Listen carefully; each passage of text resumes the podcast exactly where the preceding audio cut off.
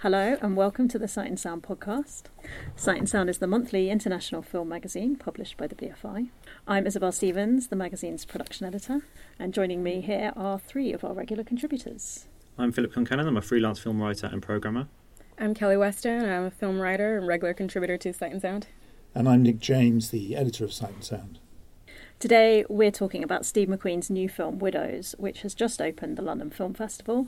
We'll also be picking out a number of highlights from the films in the festival's programme. Widows is a heist movie with a difference.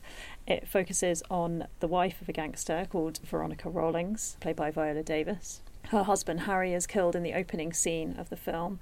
It's a heist that goes wrong, and Veronica has to come up with the $2 million that Harry has stolen. She owes the money to a very menacing gangster called Jamal, and she enlists two of the other widows of the husbands who are killed in the heist to recover the money with her. So, Widows. How much of a heist movie is it? I would say that it's a sort of semi-heist movie. I think more than anything else, it's actually really understated exploration of grief and trauma. But for the most part, I do think, and I think Steve McQueen sort of gets at this in his interview with James Bell that's in the latest issue of Sight & Sound, it's very much a political movie. And it's really compelling. I hesitate to say that it's a departure for Steve McQueen. I mean, I guess he's more known for his more intimate reflections in films like Shame and Hunger. But even though it's really one of his most mainstream films, it definitely bears a lot of like distinctive McQueen stylistic and aesthetic marks. And it's great. I loved it. It's one of my favorite films of the year, I would say. It seems a slightly strange film for McQueen to be making in a sense, because it's so mainstream and it's a genre film. Yeah, it is. I mean, on face value, you might think he's kind of selling out and going for the big studio blockbuster movie after these very small-scale intimate character dramas, but in actual fact, this is a passion project for him. He saw the original TV series on television as a teenager and has always wanted to make it into a movie. And I think he's still exploring the same ideas in terms of how people deal with their grief, how people cope under extreme pressure that he has in his previous films. I guess the key difference is, in his previous movies, they're always focused on one man, primarily. Even though 12 Years a Slave has a very good cast, it's primarily Solomon Northup's story all the way through.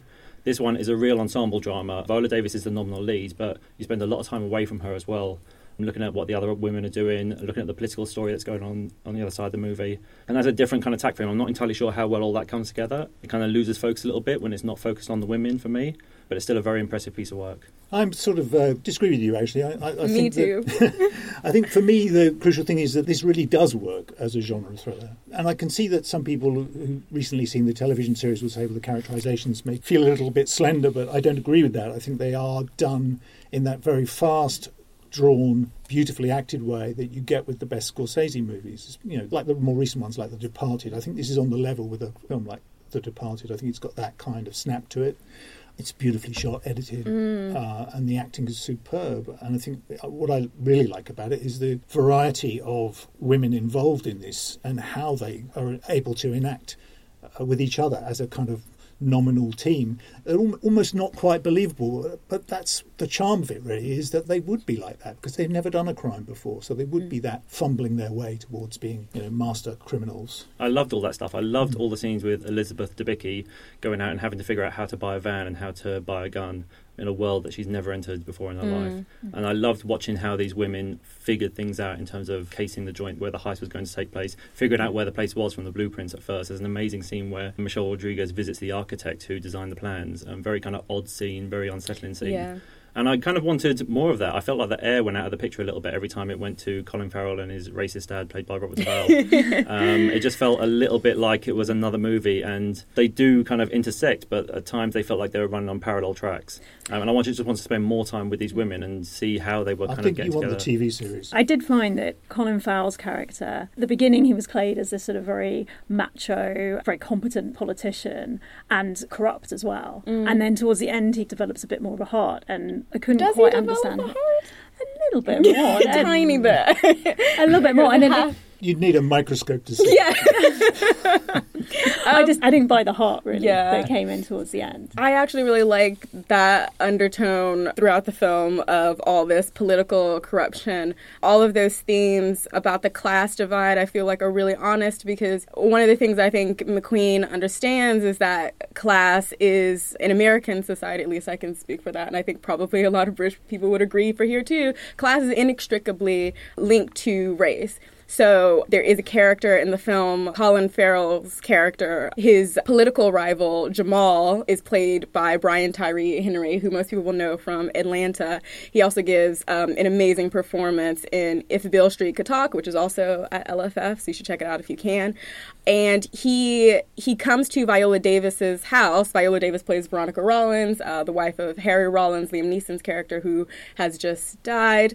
And it's a really interesting scene because he's clearly very resentful of her. He grew up in a different area of town, and to him, Veronica Rawlings represents what he aspires to, essentially, this upper middle class lifestyle. But actually, without giving too much away, later on we learn that Veronica has had a tragedy in her life that is closely linked to her being a black woman. So those themes are so entrenched in the film, and I think a really clever and incisive way. I don't know that many other filmmakers would have been able to pull it off, I think, as seamlessly as he does. I also think we should give a quick shout out to the scene where Colin Farrell is talking to his secretary, I think, in the car, and he really maps out, Steve McQueen and Sean Bobbitt, the cinematographer, do. The geographical, or I guess the class difference is charted through you sort of going geographically through the different neighborhoods in Chicago. And that scene has, Colin Farrell talking to his secretary, but it's shot entirely from the outside. And I just think it's really beautifully well done. It's pure cinema. Yeah. Absolutely. Also, what I liked about it was that I think the shot sort of gradually panned round, and you could see suddenly in the reflection of the windscreen mirror that their chauffeur was black, and they were also talking about that sort of issue in a sort of slightly more privileged way of two white people would talk about it. Exactly. And it's so subtle as well, because it's never outwardly stated that Colin Farrell's character, is it Peter Mulligan or Jack Mulligan? Jack Mulligan. He's a Democrat. But you never hear them say that in the film. You just sort of, you pick up on it through their different, policies and initiatives. And as you say, Phil, his dad is extremely racist, but they are, a part of what is seen as a liberal party in the United States. But it also gets into that idea of the family dynasty in American politics. Mm-hmm. They talk about how they've had a stranglehold on this area for generations. Yeah. Through, his father and now him. And the character of Jamal, he wants to get into politics because he knows that's where the money is. Yeah. That's where he can commit the real crimes. He wants to get off the street and really kind of go big. Which is American politics in a nutshell, exactly. From a British perspective. No comment from me at this point in time. But that is an amazing shot, the external shot of the car, the way the camera is just mounted on the bonnet. And I think as a piece of pure filmmaking craft, this is just peerless. I think it's extraordinary work. Sean Bobbitt, who's worked on all of McQueen's films, is a fantastic cinematographer. Every shot in this film is considered. Every shot has weight. The way he frames the women, especially in their private moments and their moments of introspection, is really powerful. And when it gets to the heist itself, that's the moment where you think it might go all kind of like handheld shaky cam, but there's a real elegance to it as well. When they're climbing up the stairs and the camera just glides up behind them, I think everything is really beautifully put together. And the editing is amazing. That scene early on where the heist crashes into their personal lives is so powerful. Yeah. I also like the real physical differences, never mind the racial differences, between the actresses. Some of them are stout and strong, others are tall and lanky. Look very fragile and lanky. And the film plays off those beautifully. And that's not just the acting, but the way the film plays off those differences is really beautifully done. I love that shot of Elizabeth Debicki walking through the gun auction. She's like a head taller above literally everyone else. Yes. I quite liked how the film handled sisterhood, or not, because I was very much expecting it to be a bit more upbeat and them to be a bit friendly, but there was a really sort of interesting tone to the film, and it kind of extended wider. There was a kind of bleakness throughout it, which I thought was very interesting. Yeah, it also dangles the possibility of them betraying each other, which is always interesting in a crime film. Mm-hmm. I think the Cynthia Erivo character is very interesting in that respect, because she comes into the party very late, and there's an instant mistrust there with Viola Davis's character, and they have this amazing stare down at their first meeting. It's like she has to prove that she's tough enough to stand alongside Veronica to be part of this gang. There's an instant kind of initiation there, and nothing is easy. There's no instant camaraderie. I think part of it is also that these are the wives and partners of gangsters or thieves rather, and they probably have had a very insulated life, and it's very clear that they already know naturally not to trust anyone, and so they've already built up these walls that are very difficult to break down, and they've also just undergone this very dark tragedy. They've lost their husbands, who I think it's very interesting that Steve McQueen doesn't go the route of making these men, I mean, I think this is probably in the series, which I haven't seen admittedly, but they're not good men.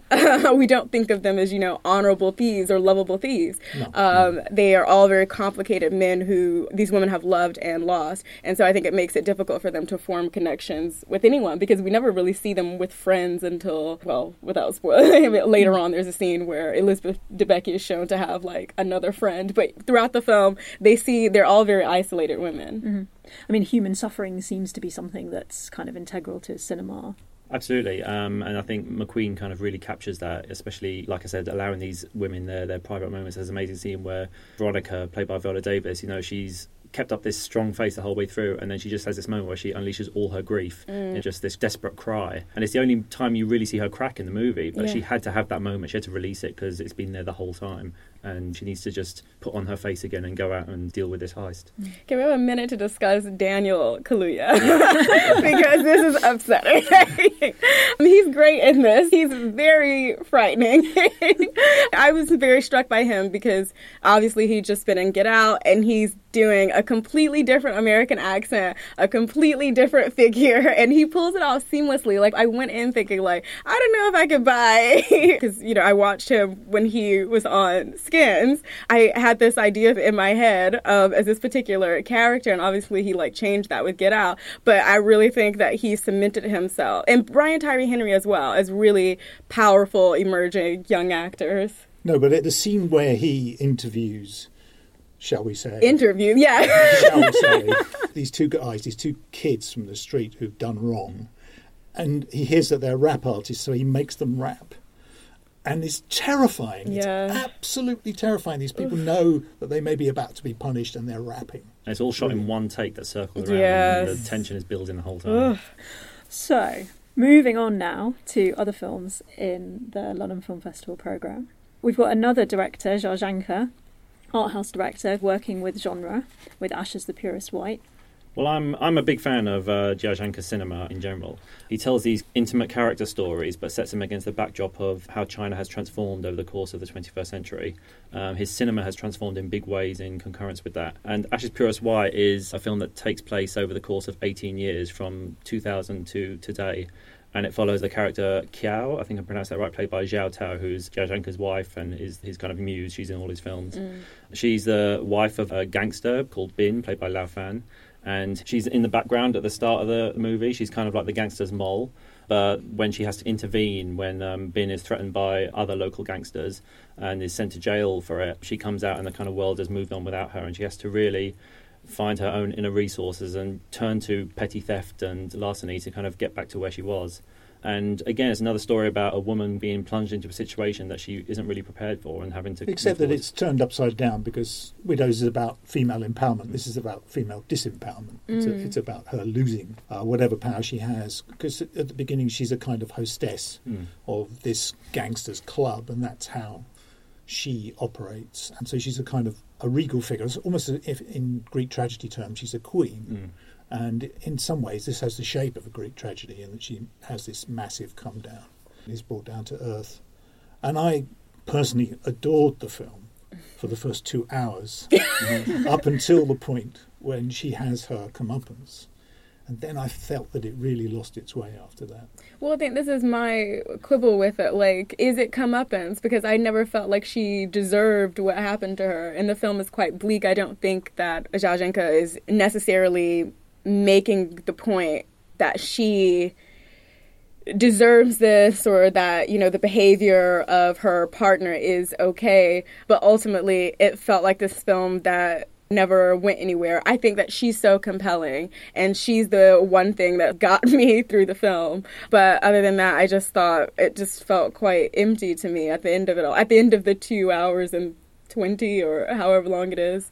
I also think like a good 20 to 30 minutes could have been shaved off. But I don't know if it's necessarily like a comeuppance or even a sort of valediction. It's just where she kind of ends up. I think a lot of jazz cinema is about the displacement of people and how people kind of have to find their way home or find their way to a new kind of home. Yeah. And there's a lot of talk in the film of Django, which is the code of the underworld. And she kind of remains loyal to that code all the way through, even though the men... And he doesn't. And he doesn't, exactly. The gangsters kind of go their own way, and he's punished for it as well, in a sense. So it's kind of complicated, and I think the three parts hang together better here than they did in Mountains May Depart. It's more coherent. There's a real change of pace in that final third, and I can see why people are not really clicking with it. Yeah, there was something about his character which I couldn't quite figure out, which I'm absolutely convinced makes total sense to a Chinese audience, but didn't translate to me. Mm-hmm. Something that I just couldn't work out his motivation. And I wondered, too, whether there's some symbolic weight to the structure of the film, what else it's representing, because Jia Zhangke is particularly good at showing domestic drama as symbolism for much wider themes. So I think it may just be that I'm missing some of it. Mm-hmm. But also, as a piece of filmmaking craft, formally, I think it's fantastic. Again, the way he uses different camera technology to represent different times and different aspect ratios, just to carry you through this journey, and the cinema changes with the change in landscape. It is funny. There are definitely moments of levity that I really like and responded to. The UFO guy. The UFO guy was phenomenal. Also, there's a guy who attempts to...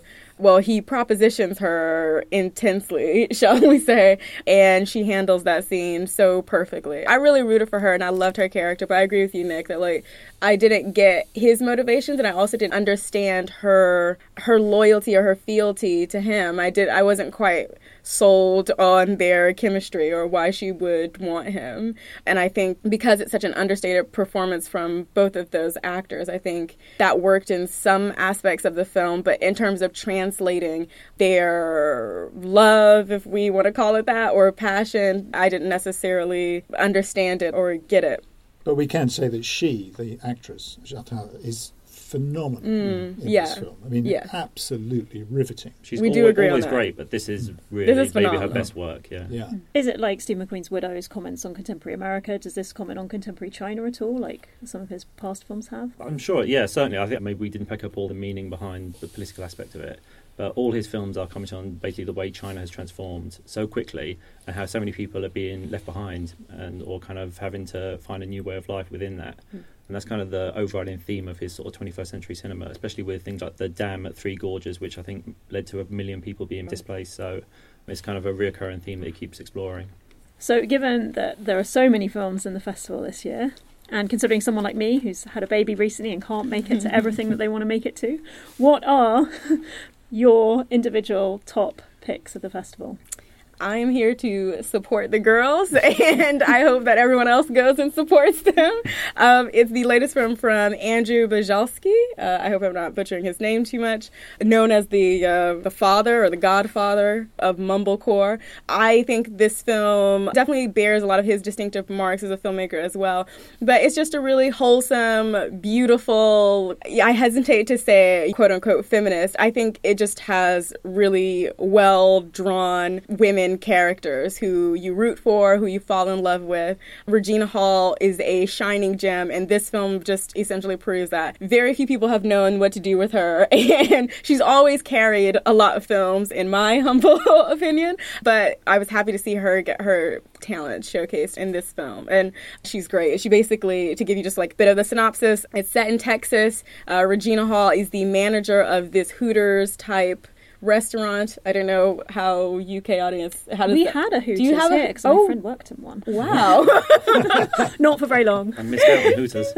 So she works in a Hooters type establishment, and it basically just follows her through this day from hell, basically. But I really loved it, and I hope that if you have a chance to see it, that you go. I was a big fan of a film called Joy, which is playing in official competition here at London Film Festival. It's a film by a director called Sudabe Mortazai, and it follows a group of African prostitutes in Austria. They've obviously had to pay thousands of euros to get to Europe, and then they find themselves having to pay off that debt by working on the streets at night. The debts are anything up to €60,000, and they pay €1,000 a month to their madam. and the punishment when they don't make their €1,000 is very, very harsh. So it's this real sense of enslavement, and not only are they enslaved financially, they're also enslaved by this idea of bad juju, this kind of curse that's put on them in Nigeria before they leave. It opens with a young woman undergoing this ceremony with a witch doctor, and the juju is something that is supposed to protect them against evil forces, but also if they betray the juju, it will have an effect on their family. So they're completely trapped. There's no escape from this. The debt will increase if they need any kind of medical payments or anything, and it's this real sense of vicious cycle, basically. Is there any joy? Well, just the main character, who's played by a woman called Joy Alphonsus. As I understand it, a lot of the actresses are former sex workers who worked with the filmmaker to put this story together. The primary characters are Joy, who's an older woman who's very close to paying off her debt, and a younger woman, Precious, who she kind of has to take under her wing, even though she doesn't really want to. And there is this amazing sense of camaraderie among the women when we see them in their private moments in the house they all live in together. But there's also a sense of this real dog-eat-dog mentality that they have to just survive. At one point, Joy says to Precious, look, I will kill you if it means me surviving, and you should do the same thing. You know, nobody trusts each other on the streets, and there is this real cutthroat mentality. And really the only way out for a lot of these women is to become a madam themselves and therefore continue the process by bringing their own girls to Europe. So it's a very moving film, very powerful film. It's shot with a real sense of intimacy and authenticity, and I think it's certainly one of the most impressive films in competition this year.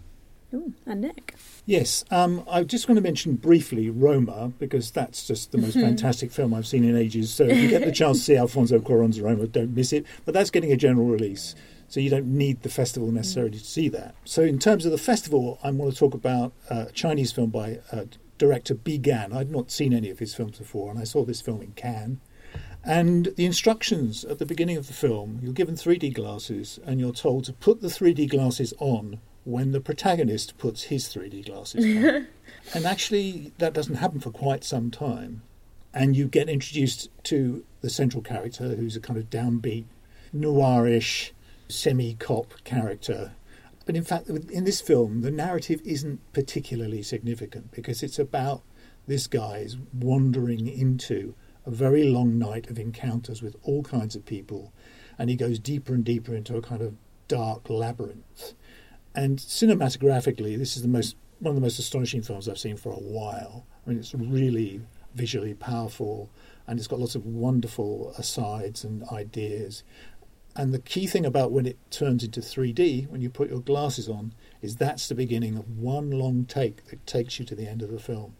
So technically alone, it's a kind of astonishing film. But alongside that, you've got terrific acting, wonderful ideas. It's beautifully lit. You know, you're not going to see any other film that's anything like it, really distinctive and all of its own. Right. And if you want more recommendations, you should check out Sight and Sound's website for our full coverage of the London Film Festival. That's at bfi.org.uk/Sight and Sounds. Thank you very much to Phil, Kelly and Nick for joining me today, and thank you all for listening.